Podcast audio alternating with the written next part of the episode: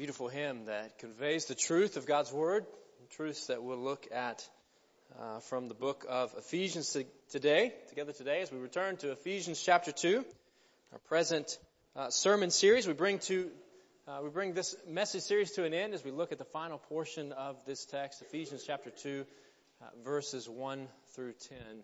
Uh, we've been tracking with uh, this text and looking at the truth of the gospel and allowing God's Word to speak to us. And certainly we want to uh, finish uh, this study together as we look at verses 8, 9, and 10 of Ephesians chapter 2.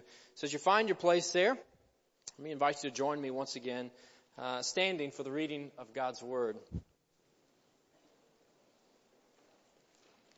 In Ephesians chapter 2, we'll focus in on verses 8, 9, and 10, but I want to back up and read the whole section so we can follow the movement of this text. The Word of God says, As for you, you were dead in your transgressions and sins in which you used to live, when you followed the ways of this world and of the ruler of the kingdom of the air, the Spirit who is now at work in those who are disobedient. All of us also lived among them at one time, gratifying the cravings of our flesh and following its desires and thoughts. Like the rest, we were by nature deserving of wrath. But because of His great love for us, God, who is rich in mercy, made us alive with Christ even when we were dead in transgressions. It is by grace you have been saved.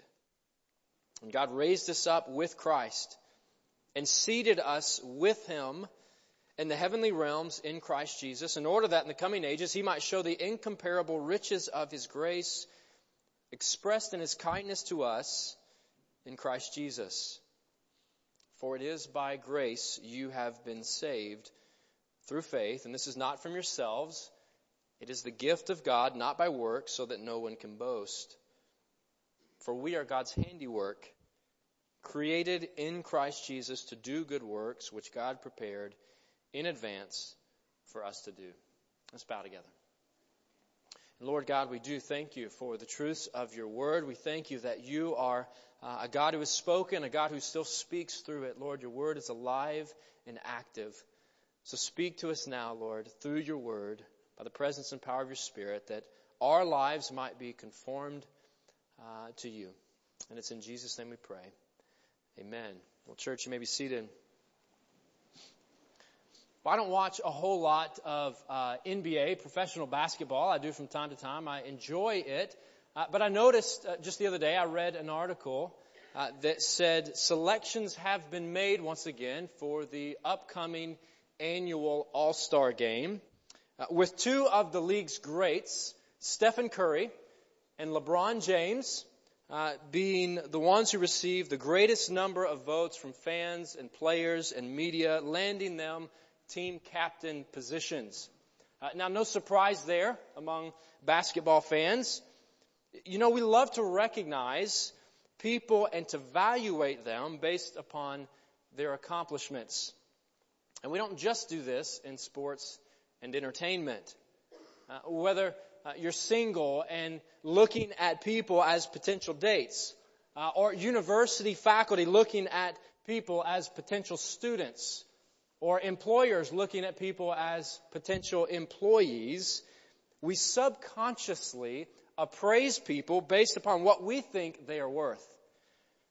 We reward and celebrate those whose apparent integrity or performance benefits us while we ignore or critique those who disappoint us.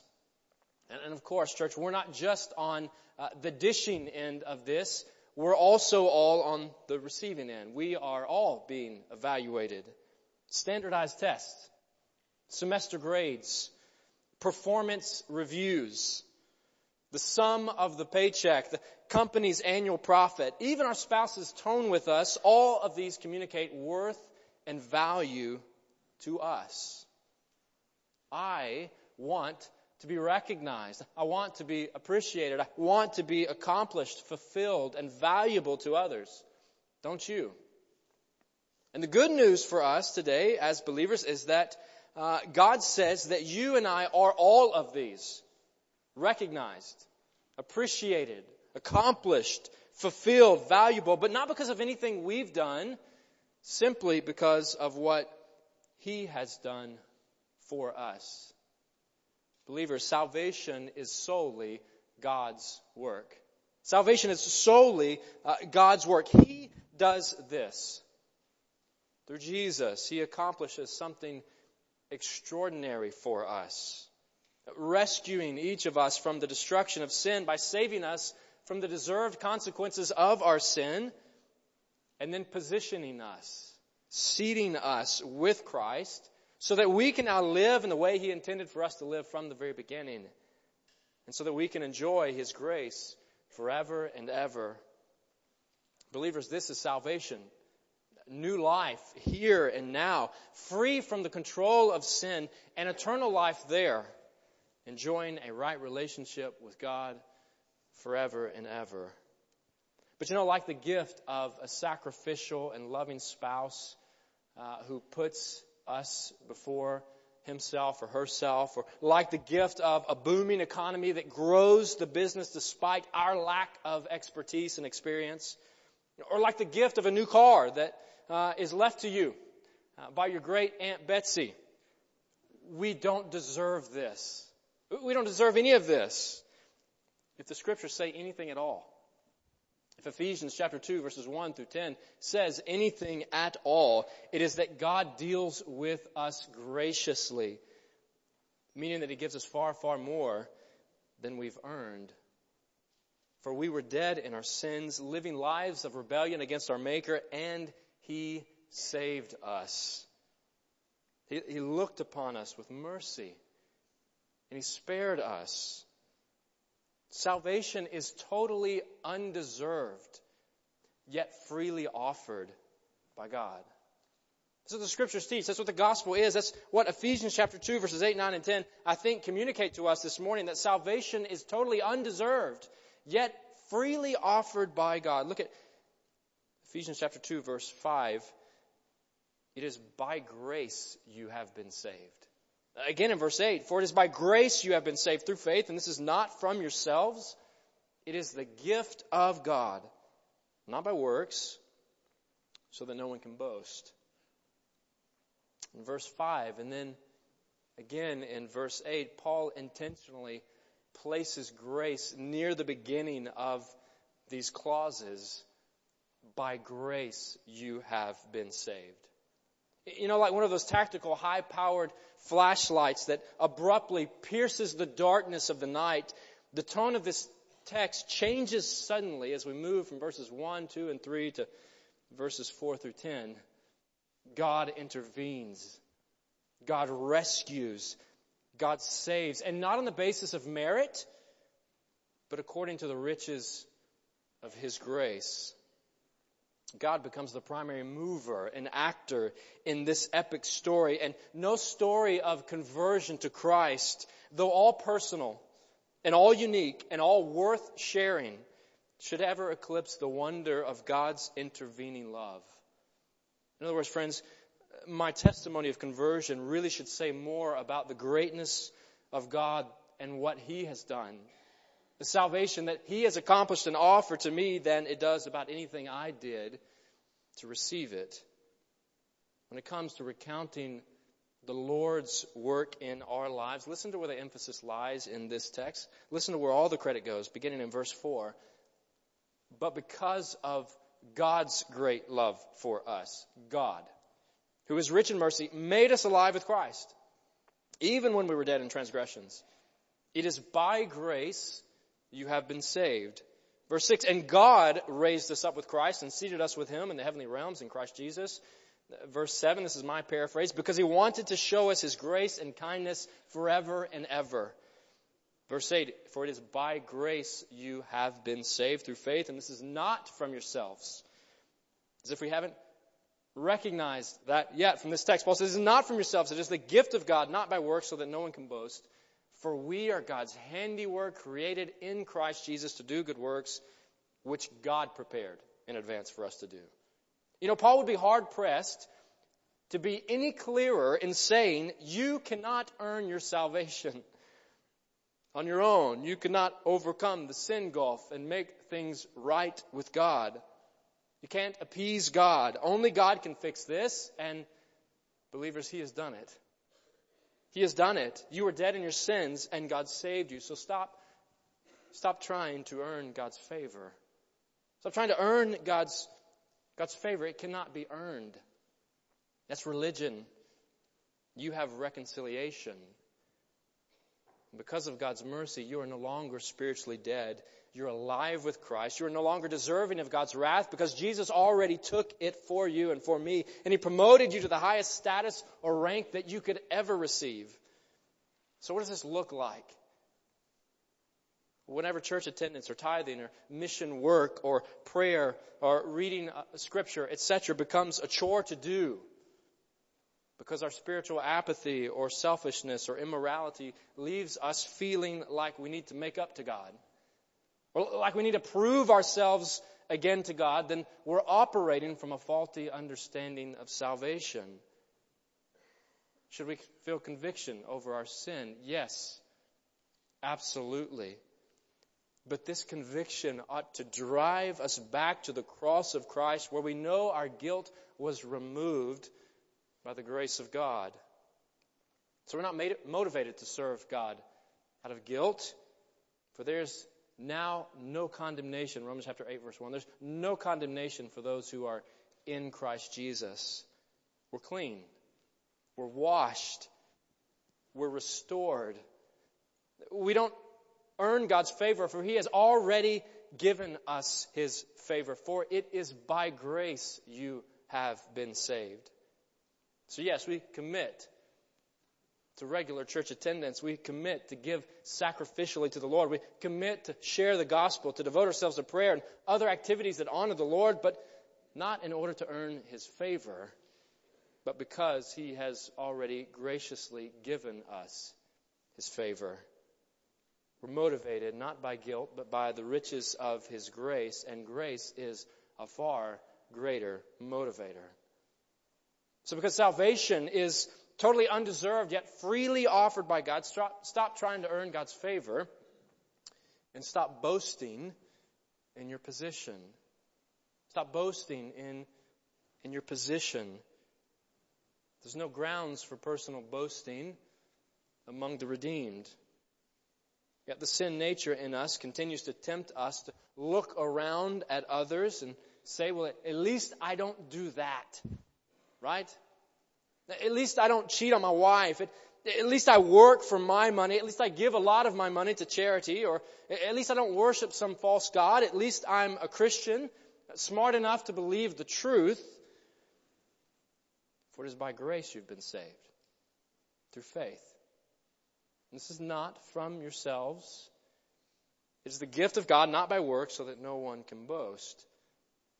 Listen to Paul's piercing words to the Galatian believers. Galatians chapter 6 verse 14. He says, May I never boast. May I never boast except in the cross of our Lord Jesus Christ, through which the world has been crucified to me and I to the world. Salvation is God's work. And He alone deserves the credit for it. From the provision itself on the cross of Christ all the way to the faith response in the lives of believers, God does this. Salvation is totally undeserved, yet freely offered to us. So receive the offer. Receive Christ's free gift. Receive Christ's free gift, for it is by grace you've been saved through faith. Through faith. Faith meaning belief and trust is required. This is how you receive it. You see, salvation, the forgiveness of sins, is not like the extended warranty offered to you when you purchase a new KitchenAid mixer or a new Honda lawnmower. Uh, it's not a protection plan that you can purchase by filling out a form and giving a few extra dollars of cash just in case you might need it one day. No, it's a gift, freely offered, no strings attached, but like any gift, it must be received. For the wages of sin is death. Romans chapter 6, verse 23. For the wages of sin is death. But the gift of God is eternal life in Christ Jesus our Lord.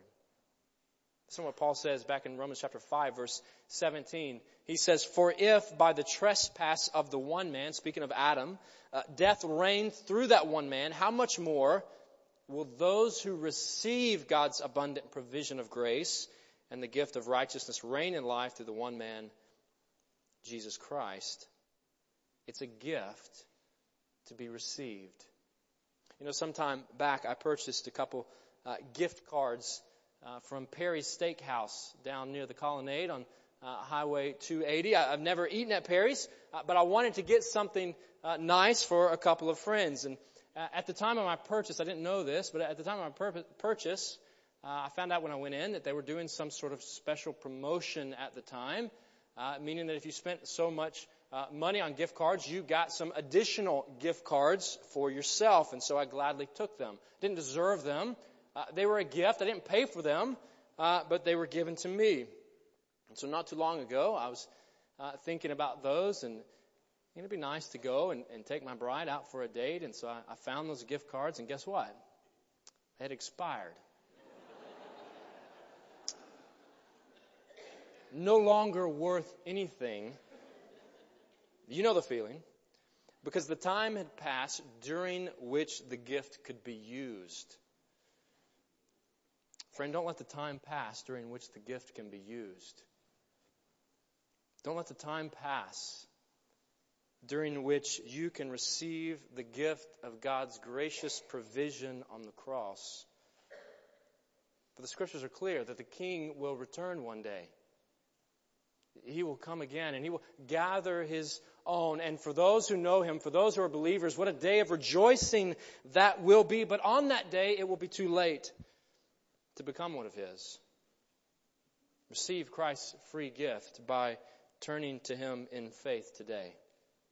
Salvation is solely God's work. He alone must receive the glory for He does the saving work.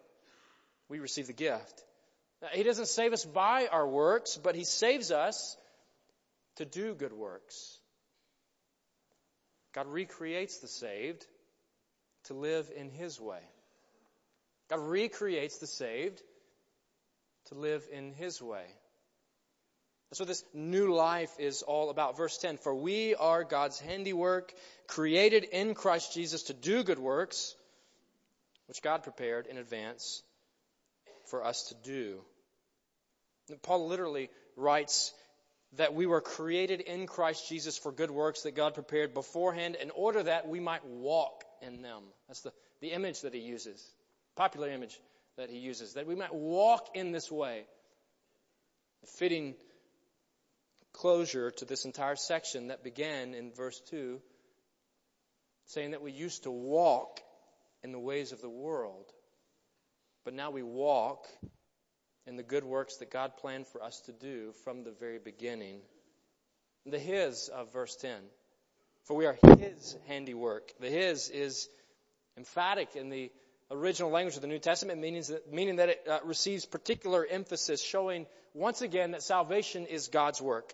We are His handiwork, Paul writes. That we are saved by God's grace. We are saved to live in a certain way. With good works, stemming like fresh fruit from this new life in Jesus. 2 Corinthians chapter 5 verse 17. Therefore, if anyone is in Christ, the new creation has come, the old has gone, the new is here. A new life. Jesus speaks of this new life, this new birth, a, a new life characterized by a new way of living, a new devotion, a new allegiance, a new perspective. Martin Luther, of the key leaders, perhaps the most well-known leader of the Protestant Reformation, the German theologian, said this. He said, True faith will no more fail to produce good works than the sun can cease to give light. True faith will no more fail to produce good works, a changed life, than the sun can cease to give light. We're saved by grace alone, through faith alone, but faith in Christ is never alone. True salvation produces the fruit of good works among the saved. So we don't just have a message to believe and to proclaim, but we also have a gospel to live. We're called to live in God's grace. So start living in His grace. Live in His grace. Live according to His grace. Start living in His grace. Receive Christ's free gift and then start walking and talking and thinking and acting like the redeemed that you already are. You see, none of us are worthy of the gift. It's by grace you have been saved. But through the presence and the power of God at work in us, we can now live a life worthy of the calling we have received. Chapter 4, verse 1. So let's do just that. The power and presence of God, let's live in His grace. Knowing who we are and whose we are and who it is that is at work in us. And if we're ever going to live this way, the Jesus way of living, we need continual reminders of His grace, for we are prone to wonder, we are prone to forget, we are prone to slip right back into that old way of living apart from Christ. But as we hear the gospel, God reminds us. As we read His Word, God reminds us. As we gather with His people, God reminds us of His grace. And now, as we turn to the table, as we remember, as we pass, as we partake, we're reminded of His grace. We're reminded in the words of Paul from Ephesians chapter 2 of the incomparable riches of His grace expressed in His kindness to us in Christ Jesus. Let's bow together. Lord, we thank you for the riches of your grace. We thank you for your provision and your love. We thank you for restoration and reconciliation. We thank you for life now and forevermore through Jesus Christ our Lord, the Lamb of God who takes away the sins of the world. Lord, now as we turn to the table, as we remember the sacrifice, remind us of your grace. Lord, flood us with hearts and thoughts of gratitude for your provision, for your kindness, for your mercy. Lead us, change us, shape us for your glory. It's in the name of Jesus we pray. Amen. Church, as our deacons come to the table who are serving this morning, uh, let me invite you where you are to spend a few moments uh, reflecting on the cross, the substitutionary sacrifice of Christ, confessing sin before Him, preparing to, to take the elements as they're passed. Certainly, if, if you know Jesus, if you have repented and trusted in Jesus for salvation, let me encourage you. Let me not only invite you, let me encourage you to take the elements as they come by you today, as you remember the cross and the life that you have. If you know Jesus, we encourage you to take. Let's bow together and then we'll pass. Lord, we do thank you once again. Prepare our hearts. Receive our, our, pra- our praise and devotion to you. Lord, as we pass, help us to remember with gratitude, celebrating what you have accomplished for us, and longing to be with you and live with you forever. It's in the name of Jesus we pray.